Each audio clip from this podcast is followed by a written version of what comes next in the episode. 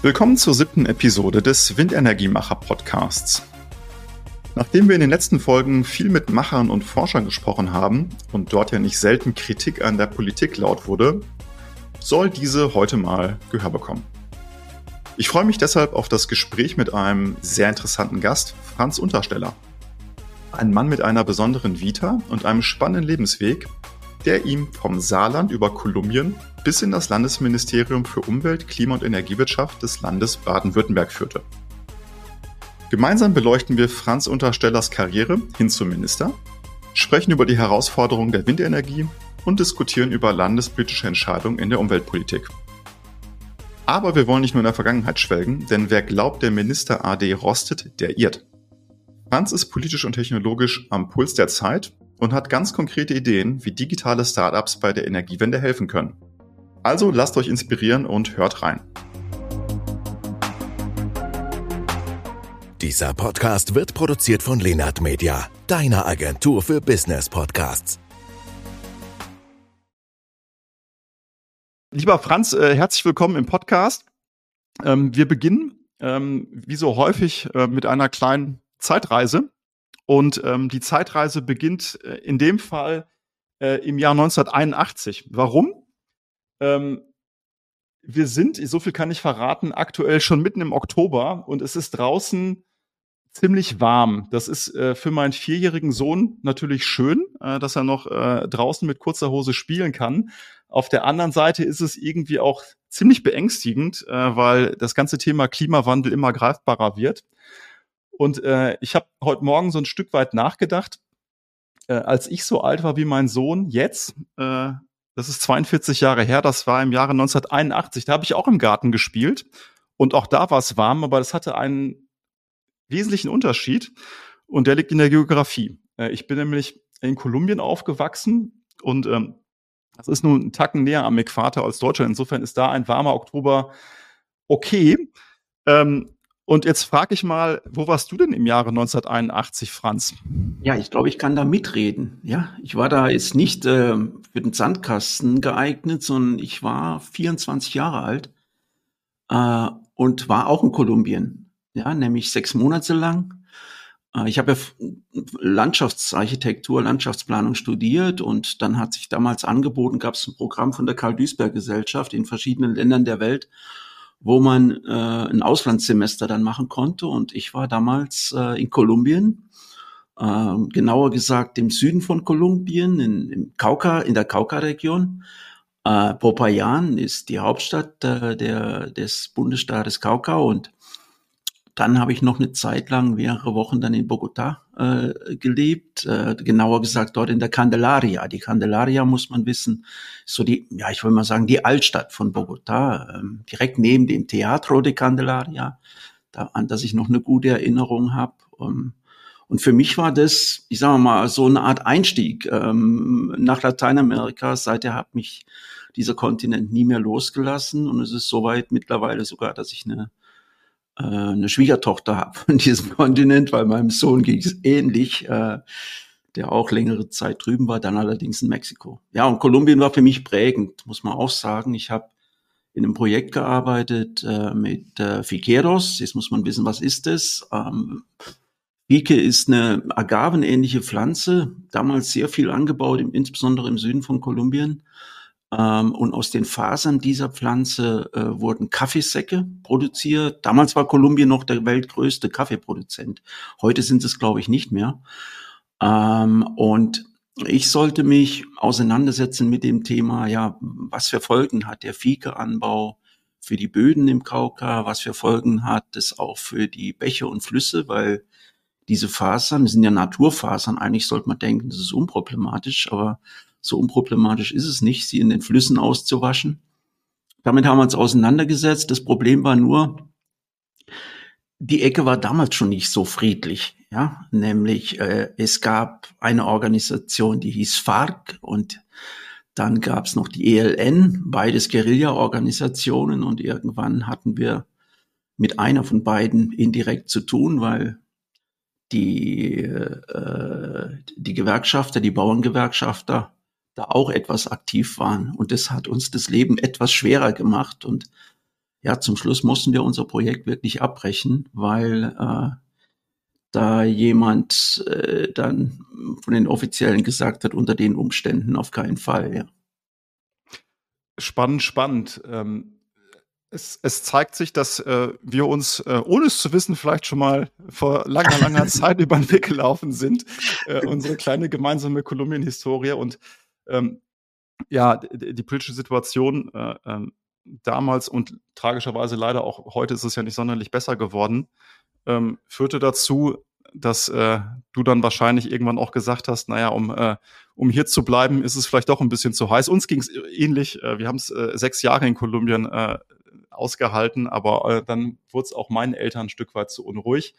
Äh, ja. Und der Weg ging zurück nach Deutschland. Für dich ja auch, äh, aber ähm, es hat dich geprägt und äh, du hast dich auf jeden Fall ähm, mit Themen des Umweltschutzes, äh, wie du ja gerade ausgeführt hast, schon sehr früh auseinandergesetzt. Und das zeigt ja, dass äh, zu einem Zeitpunkt, wo es vielleicht für viele Leute das Thema noch nicht so auf der Agenda stand, für dich sehr wohl auf der Agenda stand. Und jetzt mache ich einen kleinen Zeitsprung. Es ging dann ja weiter irgendwann im Öko-Institut in Freiburg. Erzähl mal, was hast du dort gemacht und was war vielleicht noch dazwischen wichtig? Ich war ja zwischendurch in Kolumbien gewesen, also während meinem Studium, hat ein Urlaubssemester gemacht. Und, ähm, und dann damals bei meinem Studium musste ich auch zwei Praxissemester machen. Und eines habe ich in dem damals im Aufbau befindlichen Öko-Institut in Freiburg gemacht. Ähm, und in meiner Zeit dort, also spät, ähm, nach meinem Praktikum, habe ich dann noch einen, einen Werkvertrag bekommen, ähm, war dann wissenschaftlicher Mitarbeiter am Institut eine Zeit lang.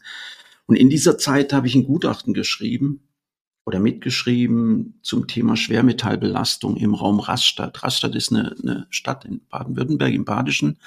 Und damals gab es dort eine Schwermetallhütte, die haben halt Altkabel äh, eingeschmolzen, also eigentlich was Sinnvolles. Ja, das Problem war nur, dass bei diesem Einschmelzprozess der ein oder andere Schadstoff freigesetzt wurde, nämlich Schwermetalle und später hat sich dann auch herausgestellt, auch Dioxine. Wir waren eher den Schwermetallen damals hinterher, von den Dioxinen wussten wir noch nichts.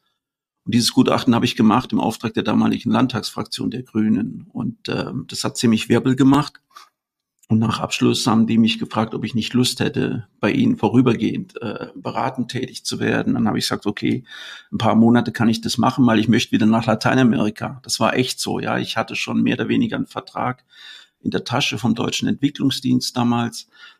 Ähm, und ja, wie es halt manchmal so kommt im Leben, es kam anders. Aus den paar Monaten wurden viele Jahre äh, als Berater der Grünen Landtagsfraktion in Baden-Württemberg ich habe dann Winfried Kretschmann 1983 kennengelernt, ähm, habe ihm zugearbeitet. Seither kennen wir uns. Äh, 2006 wurde ich dann äh, in den Landtag gewählt, war dann gleich stellvertretender Fraktionschef neben ihm. Äh, er war ja damals Fraktionsvorsitzender. Und ähm, ja, 2011, 27. März, den Tag werde ich in meinem Leben nicht mehr vergessen. Äh, Landtagswahlen Baden-Württemberg und abends kommen wir da raus als stärkste Fraktion. Ähm, aus der Opposition. Die CDU war immer noch vor uns damals, aber wir waren stärker wie die SPD und Grüne und SPD zusammen hatten gereicht, um eine Regierung zu bilden und das haben wir damals dann gemacht. Und ähm, war natürlich ein Riesenthema, ja, Grüne erstmals führend in der Regierung. Kretschmann hat mich dann gefragt, ob ich das Umweltministerium gerne übernehmen würde hat 24 Stunden Zeit, mir das zu überlegen. Die, äh, diese Zeit musste ich nicht in Anspruch nehmen, sondern ich habe gleich zugesagt, allerdings unter der Bedingung, dass das in dem Ministerium die Energiethemen gebündelt werden, was bis dahin nicht der Fall war. Ähm, das hat er auch als sinnvoll erachtet. Und ja, so war ich dann seit Mai 2011 in Baden-Württemberg, genau gesagt Minister für Umwelt, Klima- und Energiewirtschaft habe das zehn Jahre lang gemacht, so lang wie niemand vor mir. Und 2021 mich dann äh, entschieden, ähm, aufzuhören. Aus zum Teil privaten Gründen, aber auch, weil ich nochmal was Neues machen wollte. Ja, und so kam da eins zum anderen. Und sag mal, die Zeit im Öko-Institut hat mich schon auch geprägt. Ich war dann später nochmal in meiner Oppositionszeit war ich Vorstandsmitglied im Institut. Ist ja äh, organisiert als äh, gemeinnütziger Verein mit heute fast 200 Mitarbeiterinnen und Mitarbeitern an drei Standorten, Berlin, Darmstadt, Freiburg. Und es war so eine Phase, ich sag mal, sowohl die Zeit als Mitarbeiter, aber auch als Vorstand, wo ich viel gelernt habe, viele Leute kennengelernt habe aus der Energieszene, was dann auch für mich später wirklich äh, super war, so ein Netzwerk zu haben von Leuten, die, wenn ich mal äh, mir unsicher war, anrufen konnte und fragen konnte, wie seht ihr das und das, ja. Also jetzt hast du uns ähm, einmal im, im, im, im Schweinsgalopp äh, durch deine äh, beeindruckende politische Karriere gebracht. Ich, ich erinnere mich übrigens äh, natürlich an, äh, an den Abend, äh, als die als die Demoskopie äh, einging. Äh, das war natürlich sensationell. Äh, äh, weiß gar nicht, wie man das. Ich glaube, von Tek Te Tektonik-Plattenverschiebung war damals die Rede, ne? Als die eigentlich das, das Kernland der CDU äh, auf einmal äh, anders gefärbt war als schwarz. Ich möchte noch mal ähm, einen Schritt zurückgehen. Ähm, du hast ja gesagt, ähm, als du ein Stück weit dein, dein Ministerium äh, dir maßschneidern konntest, ähm, dass das Thema äh, Energie dir wichtig war. Und äh, das ist natürlich jetzt hier im Windenergiemacher-Podcast auch unser Hauptthema. Und ich habe mich gefragt, ähm, wie kommt das eigentlich, dass das Thema Energie ähm, gerade bei den Grünen ähm, eine so starke Priorität hat und vor allen Dingen auch, ähm, woher die Expertise stammt. Also ich kann es ja mal verraten, hinter vorgehaltener Hand hat mir mal ein Vorstandsvorsitzender eines nicht gerade kleinen deutschen Utilities gesagt, ähm, wann immer er auf welcher politischen Ebene auch sich über Energie unterhalten hat, war die Expertise bei den Grünen immer am höchsten. Ja, das hat jemand gesagt, der sicherlich nicht, ähm, äh, äh, sag ich mal, zu eurer bevorzugten Wählerklientel gehörte. Ähm, aber der Respekt ist da und du hast es ja letztendlich auch schon gesagt. Eigentlich von der Ausbildung her bist du Landschaftsarchitekt. Äh, wie hast du die energiewirtschaftliche Expertise drauf geschafft und äh, an welcher Stelle ähm, hast du, du hast ja auch gesagt, auch, auch, auch Hilfe benötigt? Ja, also man muss mal sehen, ich bin natürlich politisch sozialisiert in einer Phase, wo es in Deutschland eine Anti-AKW-Bewegung, eine, eine, starke Umweltbewegung etc. gab. Ja, der Kampf gegen Wiel, äh, äh, Gorleben, äh, Biblis, Wackersdorf, all diese Dinge habe ich natürlich intensiv mitbekommen. Und das war auch so die Zeit, wo ich am Öko-Institut war. Da habe ich mich damals entschieden, ich schreibe meine Diplomarbeit in meinem Fall als Landschaftsarchitekt, das muss man sich vorstellen, ja, zu einem Thema, das hieß die Bedeutung, die ökologische Bedeutung der Rheinaue zwischen Wiel und Weißweil und deren mögliche Gefährdung durch eine Industrieansiedlung. Warum steht da Industrieansiedlung? Ganz einfach, weil der Fachbereich mir damals untersagt hat, das Wort AKW oder Atomkraftwerk zu verwenden. Ist kein Witz. Äh, nach, Im Nachhinein, als ich dann Minister war und dann mal an der Hochschule geredet habe, was ich mehrfach gemacht habe, ähm, die natürlich stolz, äh, was die Hochschule alles so hervorbringt, war ihnen das Hochnot peinlich. Heute käme sowas nicht mehr vor. Ähm, und das hat mich natürlich, diese Phase hat mich geprägt. Am Institut habe ich damals dann auch an dem ein oder anderen energiewirtschaftlichen Gutachten im Hintergrund ein bisschen mitgearbeitet.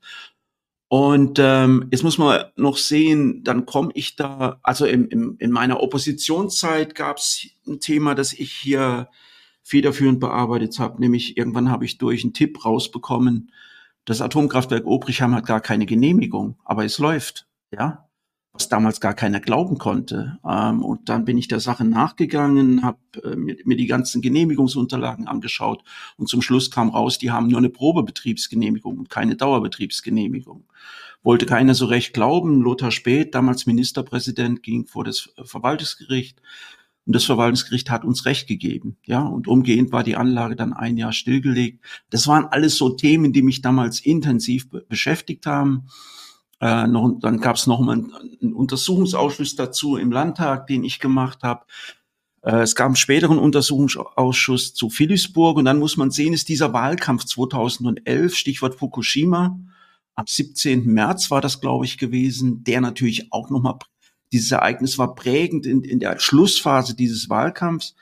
Und dann kommen wir da an die Regierung und das Erste, was passiert, ist eine Bundesratssitzung im Mai zu dem Thema Atomausstieg, was die damalige Kanzlerin ja dann neu aufgerufen hat. Ja, also vorher ja Laufzeitverlängerung in 2010 und dann macht sie diesen Dreh, also was ich hier wirklich hoch anrechne, ja, also in der Politik so eine Kehrtwende zu machen, mal ganz egal zu was für einem Thema, das musste erst mal hinkriegen, ja.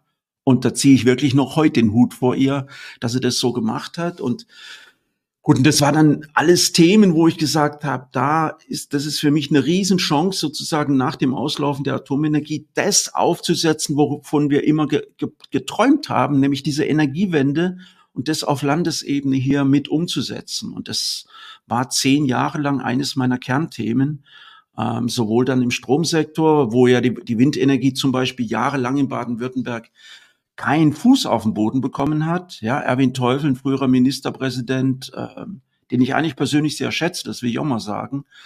Ähm, es war jemand, der gesagt hat, das will ich nicht, das ist eine Verspargelung der Landschaft, ja.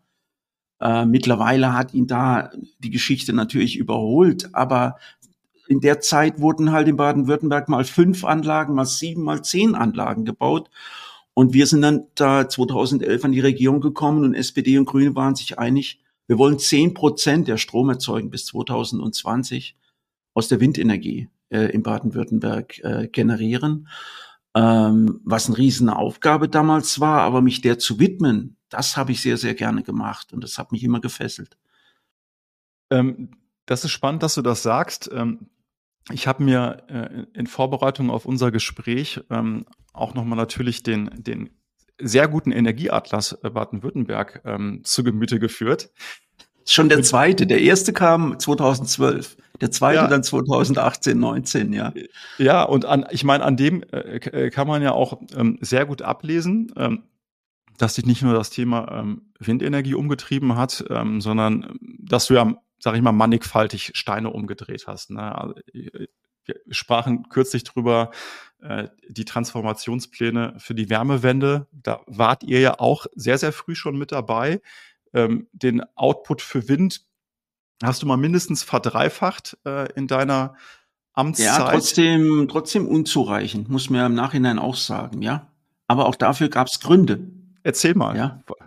Naja, man muss ja sehen, wir kommen da 2011 dran und das Windenergiethema war damals schon eines der politisch aufgeladensten und die Medienöffentlichkeit hat da drauf geguckt. Ja, wir haben dann zunächst mal ähm, das Landesplanungsgesetz in Baden-Württemberg novelliert. Bis dahin gab es dann eine Schwarz-Weiß, sogenannte Schwarz-Weiß-Kulisse, äh, äh, nämlich alles, was weiß war, konnte äh, beplant werden und schwarz nicht. Ja, mit der Folge, dass in Baden-Württemberg ganz wenige weiße Flecken gab. Das war die Herangehensweise bis zu diesem Zeitpunkt.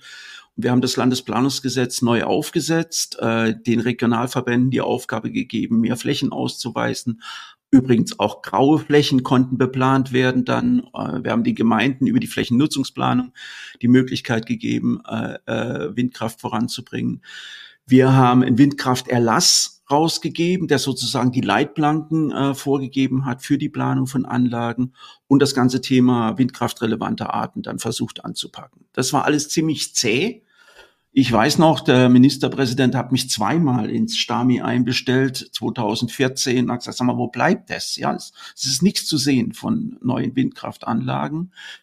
Ähm, jetzt weiß man, dass er natürlich immer, wie gesagt, mehrere Jahre braucht, also bis von den ersten Überlegungen, Planungen und so weiter, bis eine Anlage steht.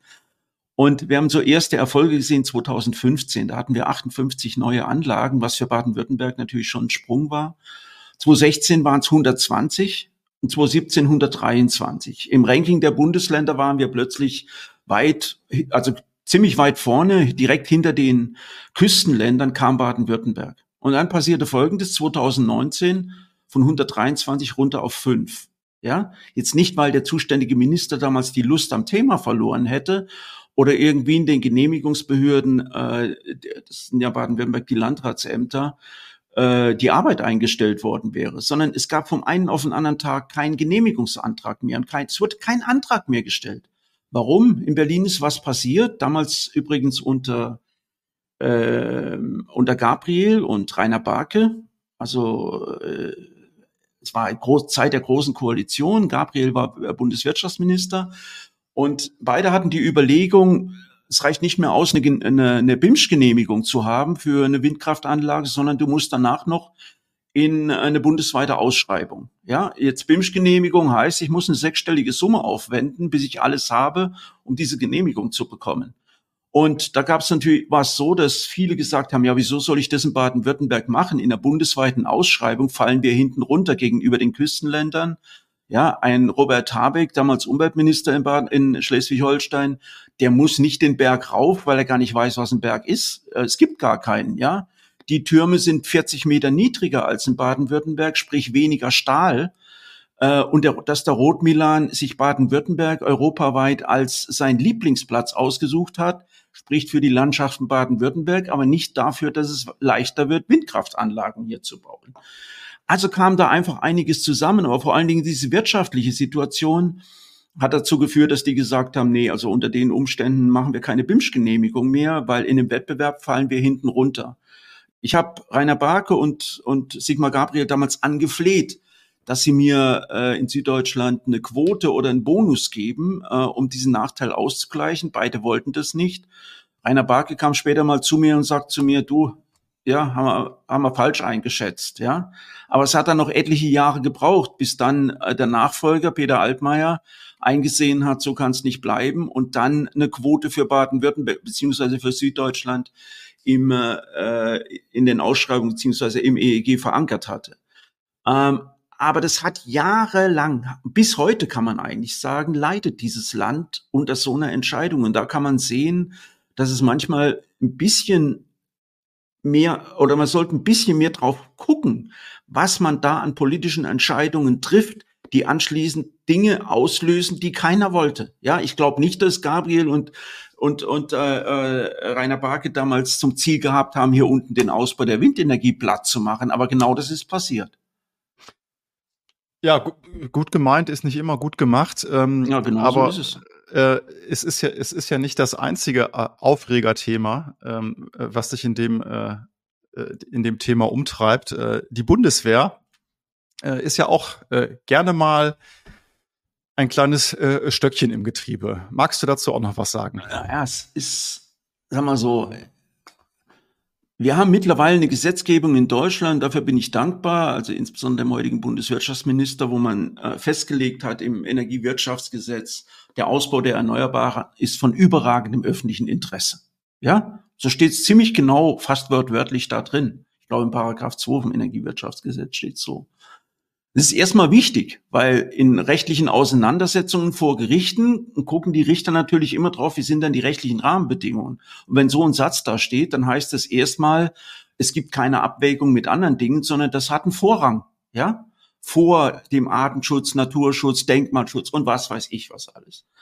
Aber es gibt einen Bereich in Deutschland, der sagt, das mag so sein, dass das da steht, aber uns interessiert das nicht und für uns gilt das nicht. Und das ist die Verteidigung und ist die Bundeswehr. Jetzt habe ich wirklich nichts gegen die Bundeswehr und dass die gewisse äh, äh, Dinge brauchen. Ich meine, spätestens seit dem Ukraine-Krieg sollte uns das klar sein, dass es da nicht um nice to have geht bei diesen Themen.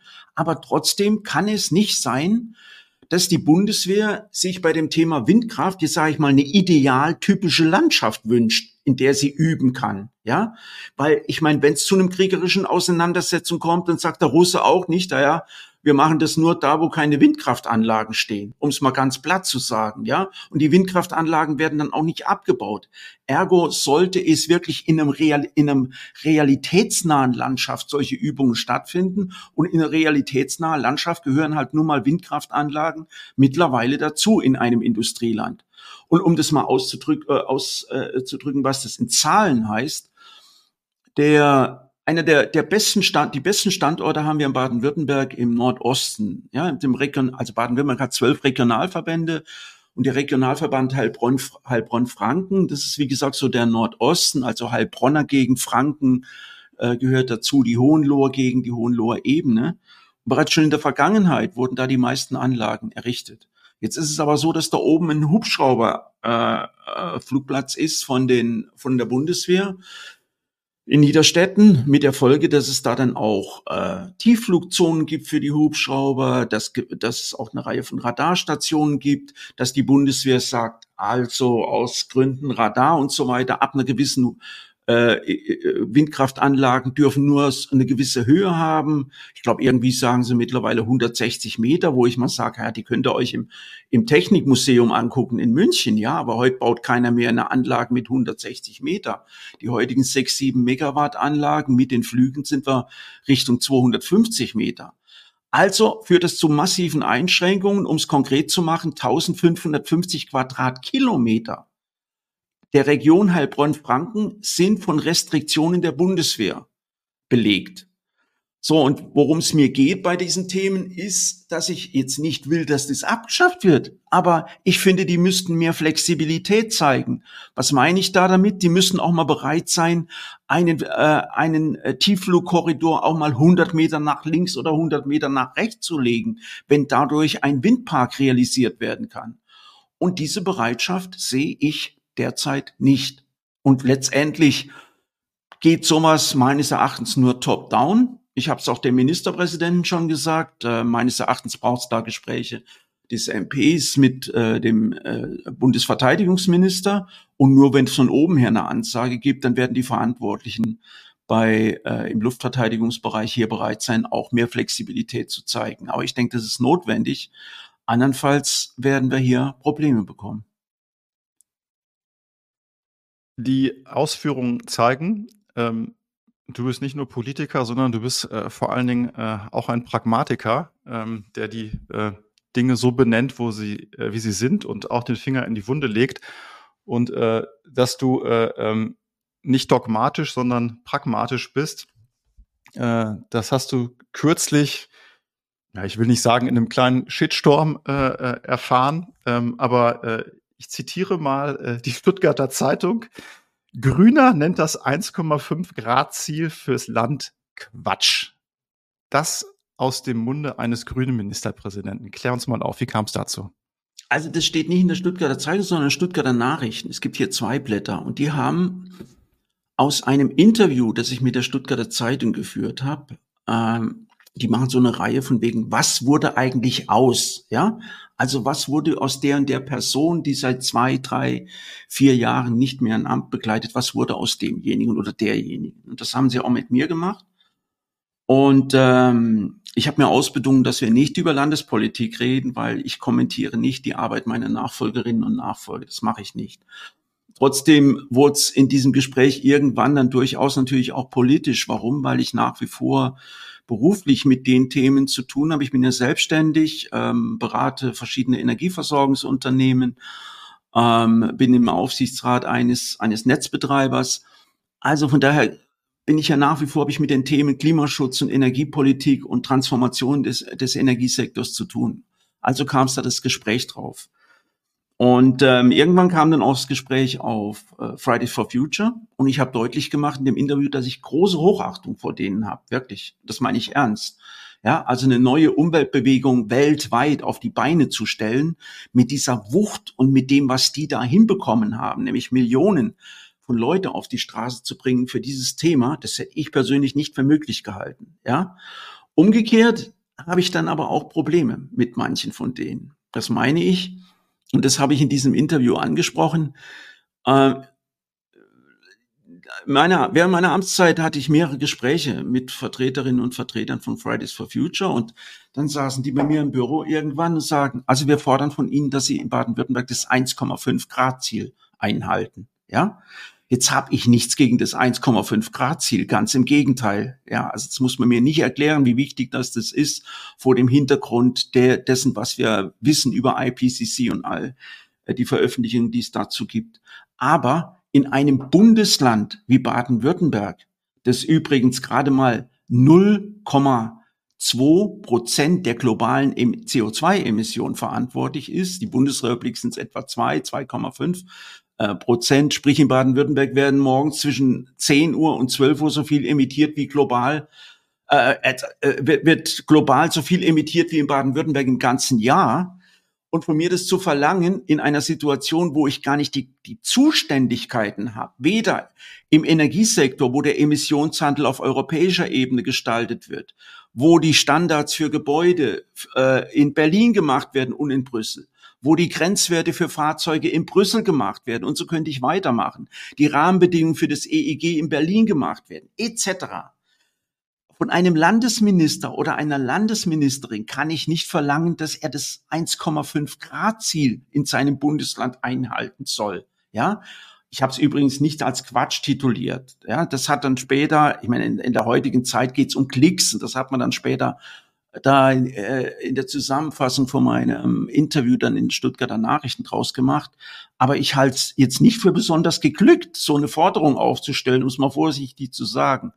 Und das habe ich da drin gesagt und das hat dann zu Aufregungen geführt. In der Woche drauf waren die Leserbriefspalten voll, dass ein grüner Minister sich oder ehemaliger Minister sich sowas leistet und getraut, sowas zu sagen. Das fanden manche unmöglich, aber dazu stehe ich nun mal. Und ich finde, man sollte da den Leuten auch keinen äh, keinen Sand in die Augen streuen. Was man als Landesminister tun kann, ist in, bei den bestehenden Rahmenbedingungen Lücken zu suchen, in die man reinstoßen kann, auch gesetzlich. Und ich finde, das habe ich durchaus in Baden-Württemberg gemacht. Ich war der Erste, übrigens bis heute der Einzigste, der ein erneuerbares Wärmegesetz in 2015 gemacht hat, bei dem 15 Prozent Erneuerbare verlangt werden bei jedem, der die Heizung austauscht. Man kann auch sagen, die Taschenbuchausgabe des EEG wurde in Baden-Württemberg geschrieben und ist schon vor acht Jahren, ja. Übrigens habe ich das damals ein bisschen anders gemacht als in Berlin. Ich habe kein Gesetz von heute auf morgen auf den Tisch gelegt mit 120 Seiten, sondern ich habe erstmal ein Eckpunktepapier hingelegt. Und über das wurde sich monatelang aufgeregt und diskutiert und dann habe ich ein Gesetz hingelegt. Und nur so war es übrigens möglich, dass wir das zum Schluss auch durchbekommen haben. Ja, jetzt 15 Prozent und 65 Prozent sind ein kleiner Unterschied. Ja, und das Zweite war äh, das, was jetzt in Berlin immer noch diskutiert wird, nämlich äh, die gesetzliche Verankerung von kommunalen Wärmeplänen. Das habe ich in Baden-Württemberg 2020 hier gemacht. 104 Städte in Baden-Württemberg sind verpflichtet, solche kommunalen Wärmepläne bis Ende diesen Jahres zu erstellen. In diesen Städten leben 5,5 Millionen äh, Einwohnerinnen und Einwohner, sprich die Hälfte der Bevölkerung. In Berlin hat man dann nach heftigen Diskussionen das GEG gemerkt, na, das, man könnte ja auch das noch vorn dran stellen. Und das sind so Sachen, wo ich manchmal sage, äh, ein bisschen mehr Baden-Württemberg würde ich mir in Berlin wünschen sagt ein gebürtiger Saarländer. Aber ähm, du hast, äh, du, du, du hast äh, äh leidenschaftlich ausgeführt und äh, äh an den Taten werden sie gemessen und insofern ähm, musst du dich da vorher nicht verstecken. Und du hast ja selbst auch, das haben wir nicht mal erwähnt, die Under Two-Initiative mitgegründet. Insofern äh, glaube ich, äh, ne, nehmen wir das dir alle ab, dass du da ähm, ein naja, Streiter wobei, sagen wir mal so, ich, ich bin da auch von den, ich meine, wir waren alle selber mal jung, ja, und wenn man jung ist, dann darf man auch radikale Forderungen erstellen. So gesehen bin ich da den Fridays auch wirklich nicht, nicht böse oder sauer. Ich meine, ich hätte da vielleicht ein bisschen äh, gnädiger mit ihnen sein sollen. Das, das durchaus, das gestehe ich zu. Aber wieso dann beispielsweise bei LinkedIn eine eine Nachhaltigkeitsbeauftragte eines großen Automobilkonzerns in diesem Land äh, sich dann auch noch kritisch mir gegenüber äußert, weil ich es wage, sowas zu sagen, nämlich 1,5 Grad in einem Bundesland. Das geht nicht. Ich meine, da gilt diese Entschuldigung nicht. Ja, das will ich ausdrücklich auch mal dazu sagen, weil das ist natürlich irgendwie, ich hätte auch gerne ein paar mehr Klicks, ja, im, im Internet für mein Zeugs und für sowas bin ich nicht zu haben. Also wir, wir, wir wollen deine Nerven äh, an der Stelle nicht weiter strapazieren. Äh, ich, äh, ich, ich, ich sehe dich, dich fast das Thema an. Ähm, aber äh, was ja das Learning ist, äh, Politik ist ja vor allen Dingen Kommunikation. Und ähm, was bei Kommunikation gut oder schlecht laufen kann, du hast es ja gerade schon mal kurz ähm, angesprochen, ähm, sehen wir auf Bundesebene beim Gebäudeenergiegesetz. Wie ist das denn gelaufen, Franz? Optimal? Ähm, nee, aus meiner Sicht nicht. Ich habe es ja eben schon mal kurz angeschnitten. Ich will erstmal ähm, zugunsten der, der, des heutigen BMWK, also Bundeswirtschaftsministeriums und Robert Habeck, mal einiges sagen. Man muss mal sehen, die haben, wenn wir nochmal zurückdenken, vor einem Jahr standen wir alle da und wussten nicht bei, bei wem von uns wird als erstes im, Winter das Gas abgedreht, ja? Also bei den Privathaushalten oder bei der Industrie. Die Preise waren damals durch die Decke gegangen. Ab August die Gaspreise, wir redeten über 800, 900 Euro die Megawattstunde, etc.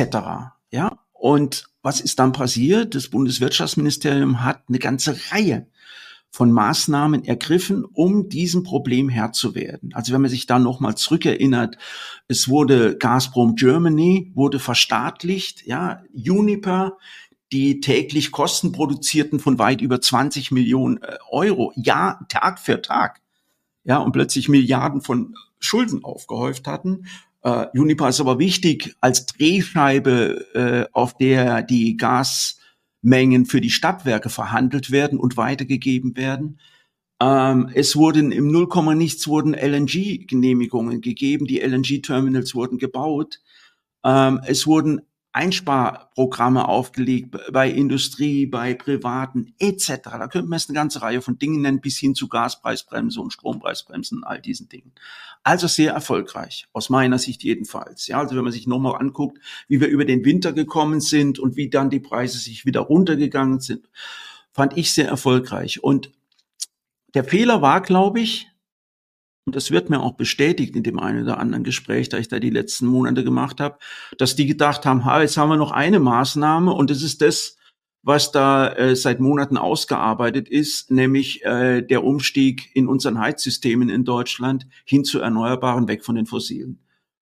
Und dass diese Maßnahme, nämlich die, die GEG-Novelle, dass man die dann auch noch da reingehängt hat in dieses Maßnahmenpaket, wie ich es eben genannt habe. Mit dem Fehler, zu übersehen, dass es nicht wie bei, nehmen wir mal Juniper, darum geht, dass es da eine Firma gibt und da gibt es ein paar Kunden und die heißen Stadtwerke, sondern dass wir über 19 Millionen Gebäudeeigentümer und Gebäudeeigentümer reden, die davon betroffen sind, über kurz oder lang. Ja? Und die davon dann durchaus herausfordernd betroffen sind. Und sowas muss man kommunizieren. Ich glaube ja auch persönlich, dass es viele in Deutschland nach wie vor gibt, die glauben, Energiewende ist der Bau von Windkraftanlagen und Solaranlagen und dann hat sich's. Ja, und wenn die beiden Dinge laufen, dann haben wir Energiewende und die nicht sehen, dass wir sozusagen vier Sektoren, im Wesentlichen vier Sektoren, nämlich den Stromsektor, den Wärmesektor, den Verkehrssektor, Industrie plus noch einige kleinere Bereiche haben, die wir dekarbonisieren müssen. Und wenn 30 Prozent der CO2-Emissionen aus dem Wärmesektor kommen, dann ist es natürlich logisch, dass man sich da damit auseinandersetzen muss. So gesehen war das erstmal richtig, was Habeck da gemacht hat. Das Ziel dessen, was er damals hingelegt hat, nämlich wegzukommen von den Fossilen, das teile ich genauso. Ja, weil jemand, der heute eine Gasheizung oder eine Ölheizung einbaut, diese Dinger laufen dann noch 20 Jahre, sprich, dann sind wir schon im Jahre 2045. Ergo kann ich es nicht so ohne weiteres zulassen, dass weiterhin fossile Heizungsanlagen gebaut werden. Im Bestand ist es heute so, acht von zehn Anlagen sind aber noch fossil. Also brauche ich einen Weg, der davon Stück um Stück wegkommt. Und meines Erachtens hat man den Fehler gemacht, die Notwend erstens mal die Notwendigkeit eines einer GEG-Novelle nicht ausreichend zu kommunizieren. Klar stand's im im Koalitionsvertrag, ja, aber den liest halt nun mal nicht so arg viel, außer so halb bekloppt wie ich. Und in der breiten Öffentlichkeit war das bis zu dem Tag kein Thema. Und dann kommt plötzlich, du darfst keine neue Ölheizung, du darfst keine neue Gasheizung mehr bauen, ja, und du musst äh, du musst äh, äh, Wärmepumpen bauen. So kam es ja damals rüber. Ja, ich sage nicht, dass das stimmt, also nicht, dass ich da falsch verstanden werde. So kam es rüber. Und man hat da damit natürlich auch so manchen in der Medienlandschaft, die diesem Robert Habeck, der da mittlerweile auf einer Erfolgswelle geschwommen ist, wie selten ein Wirtschaftsminister zuvor, den wir wieder da oben runterholen, sind wir mal ehrlich. Ja, und die Zeitung mit den vier Buchstaben, die dann plötzlich die Nummer gemacht hat mit dem Heizungshammer ganz vorn dran. Und es ist ihnen durchaus gelungen, wie wir heute wissen. Ja, ähm, der, der, die, die, die, die Grundlinie dieses Gesetzentwurfs, die habe ich von Anfang an geteilt. Ja, ne, habe ich ja eben schon versucht auszuführen, nämlich 65 Prozent erneuerbare äh, Heizsysteme für die Zukunft. Das ist okay.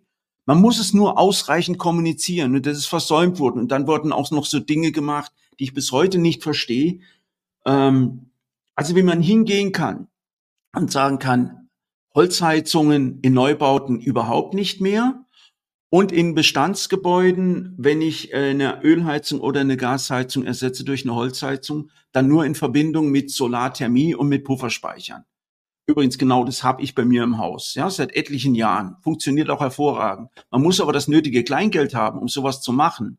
Und diese Kombination heißt dann gleich 15.000 Euro mehr.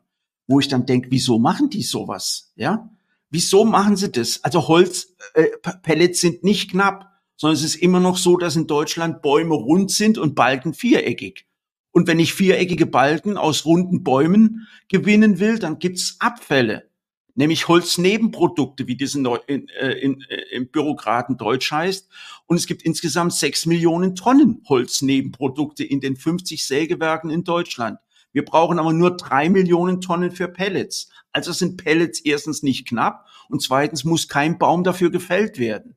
Und das sind so Sachen, wo ich manchmal denke, was treiben die da? Ja, ich habe es dann auch versucht, äh, an der einen oder anderen Stelle auch einzubringen. Es ist dann auch das eine oder andere ist auch gelungen, aber ich finde, man hätte sich viel Ärger ersparen können, wenn man dem Thema ausreichende Kommunika Kommunikation und erstmal die Notwendigkeit von so einer Novelle und dann auch die Gestaltung einer solchen Novelle, wenn man das früher angegangen wäre und übrigens auch das Thema kommunale Wärmeplanung an eins gesetzt hätte und das Thema GEG e an zwei gesetzt hätte.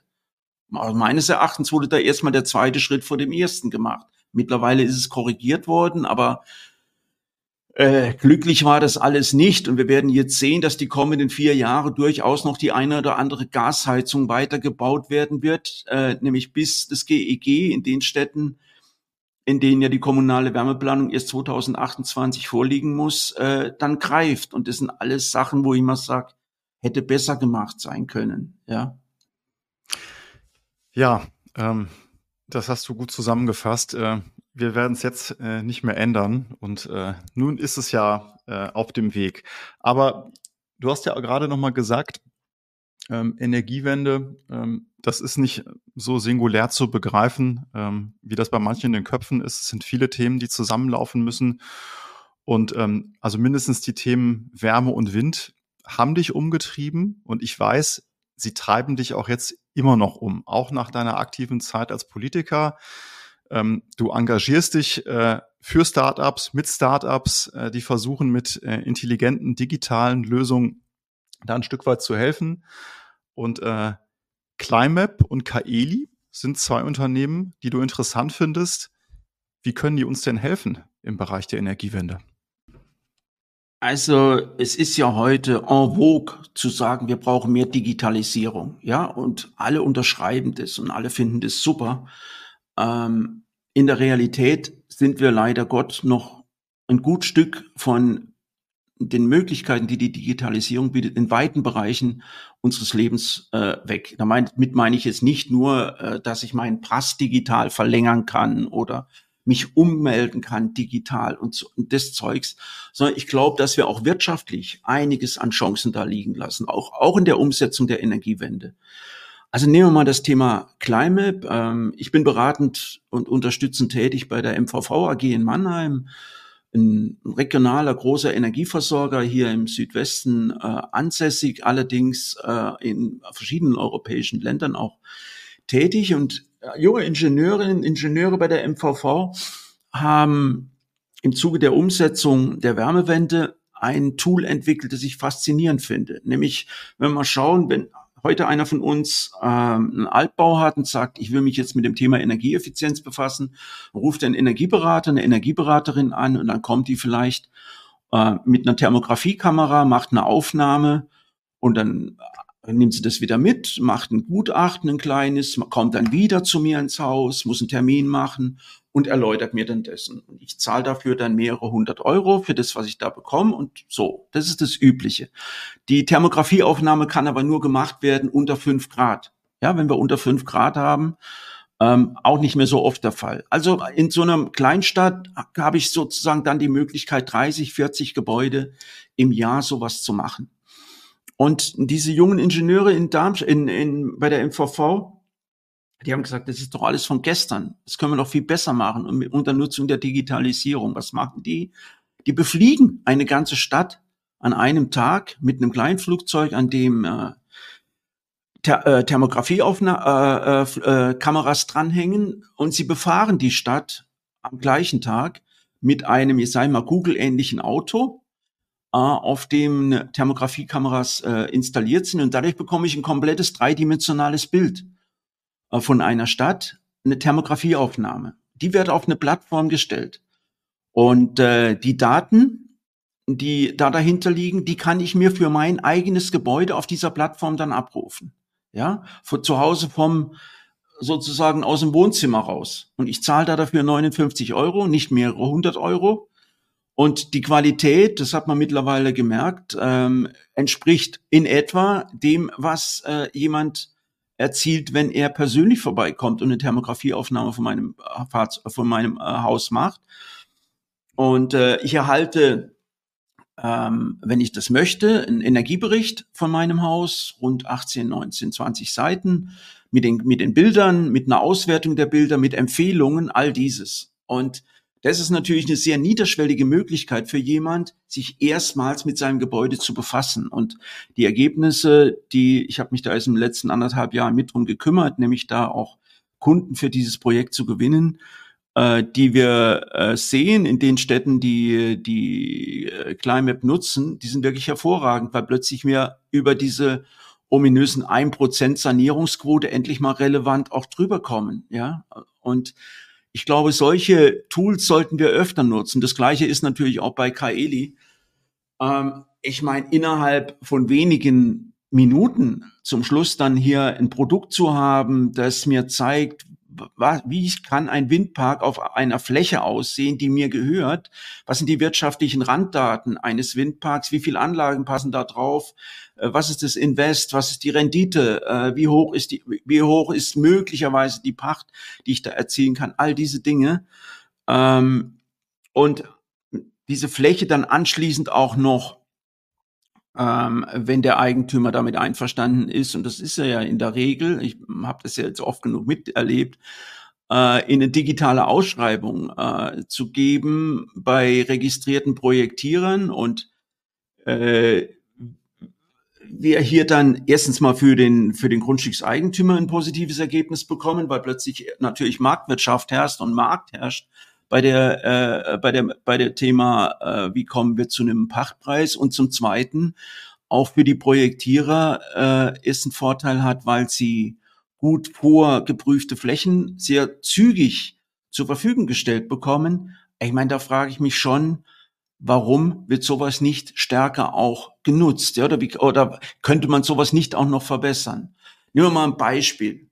Heutzutage ist es so, Kaeli macht diese Ausschreibung. Ich bin ja da im, Ver im, Verwaltungsrat der, der Company mit drin, habe das die Company von Anfang an mit äh, begleitet. Und was wir aber nicht haben, sind Daten beispielsweise windkraftrelevanter Arten, ja, sondern wenn so eine Fläche, äh, wenn man dann mehr darüber erfahren will, dann muss man wieder zurück ins Postkutschenzeitalter. Und ich muss dann die Landesumweltbehörden anschreiben und fragen, gibt es für diese Flächen Daten windkraftrelevanter Arten? In aller Regel kriegt man dann diese Daten auch, aber man muss immer hoffen, dass die zuständigen Mitarbeiter nicht krank sind, nicht überlastet sind, nicht in Urlaub sind. Also dauert es oftmals wochenlang.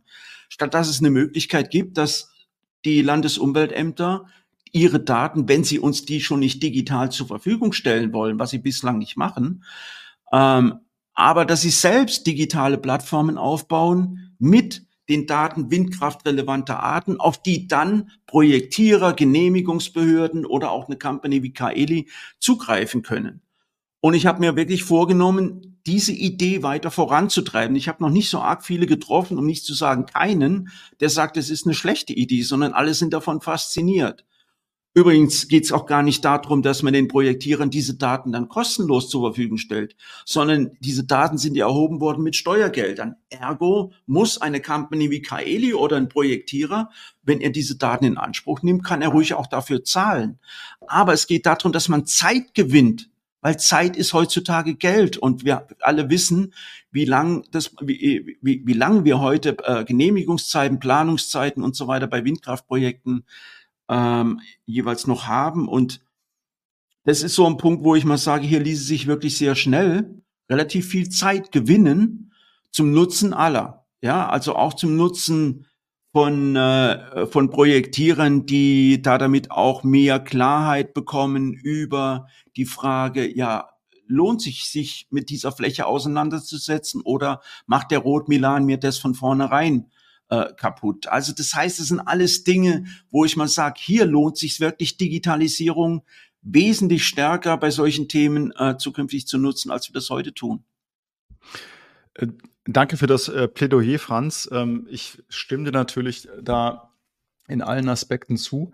Ähm, ich finde es übrigens spannend in dem Zusammenhang, und da plaudere ich jetzt mal ein bisschen aus dem Nähkästchen, äh, dass gerade in deinem Heimatbundesland Baden-Württemberg die ersten Industrieunternehmen sich auf dem Kaeli-Marktplatz angemeldet haben, auch mit dem Ziel, selbst Windenergie zu bauen. Und äh, manchmal fragt man sich, ähm, die Politik äh, gibt da Richtlinien ein Tempo vor, aber manchmal wird man vielleicht auch einfach von der Realität eingeholt und dann kann es doch schneller gehen, ähm, wenn Verbraucher naja, ich mein, die Sachen so selbst habe ich ja auch so Beispiele habe ich ja auch mitbekommen und die Welt dreht sich nun mal weiter, ja, aber man ist gut beraten, sich dann auch mit ihr zu drehen und nicht im, im Bestehenden zu verharren. Was meine ich damit?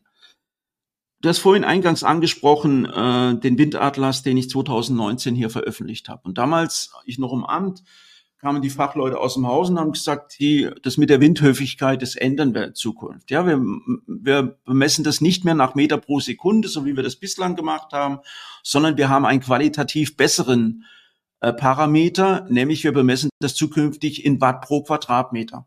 Und die haben mich da, damals davon überzeugt, dass wir einen Wert nehmen von 215 Watt pro Quadratmeter. Die magische Demarkationslinie in Baden-Württemberg. Ja, also wohlgemerkt als Orientierungswert, nicht als Grenzwert, der rechtlich bindend ist, sondern als Orientierungswert.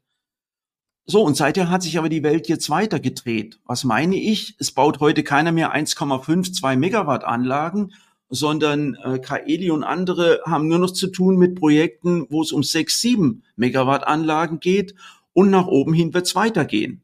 Und zweitens haben sich die Bedingungen an der Strombörse verändert. Die sogenannten Futures 2018 haben wir Preise gesehen von 30, maximal 40 Euro die Megawattstunde für 27, 28. Heute sehen wir locker das Doppelte und bis zum Dreifachen. Also macht es doch einen Sinn, diese beiden Parameter sich dann mal anzuschauen. Und wenn man das macht, dann kommt man zu dem Ergebnis, dass so ein Orientierungswert von 215 Watt keinen Sinn mehr macht sondern es sind dann auch Standorte mit 160, 170, 180 Watt plötzlich wirtschaftlich. Und wenn ich dann aber als Land der Nutzung solch von solchen Standorten, die 160, 170 oder 180 Watt haben, Steine in den Weg lege, dann verstehe ich die Welt nicht mehr. Ja, weil es kann ja sein, dass ein solcher Standort die Netzanknüpfungskosten niedriger sind als wie bei einem Standort mit 215. Klar geht ein Projektierer lieber auf den 215er Standort, das verstehe ich schon. Aber es kann ja durchaus sein, dass die Netzanknüpfungskosten dort größer sind.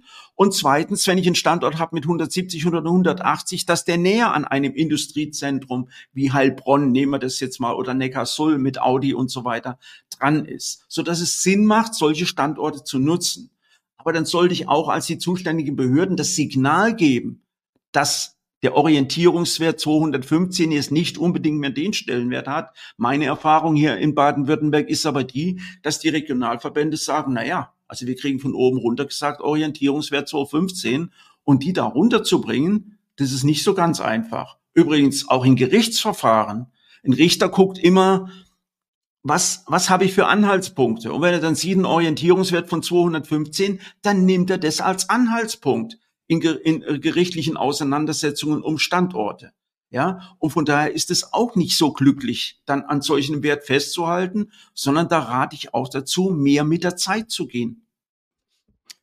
Äh, und auch hier wieder ein, ein Plädoyer äh, für einen Gang mit der Zeit und für mehr Pragmatik. Aber wir sehen, äh, wenn so eine Zahl einmal im Raum ist, und mir ist sie tatsächlich äh, in den vergangenen Monaten auch das ein oder andere Mal begegnet, ähm, dann ist sie erstmal da und äh, dann braucht es wieder einiges an Kommunikation, um das aus der Welt zu räumen.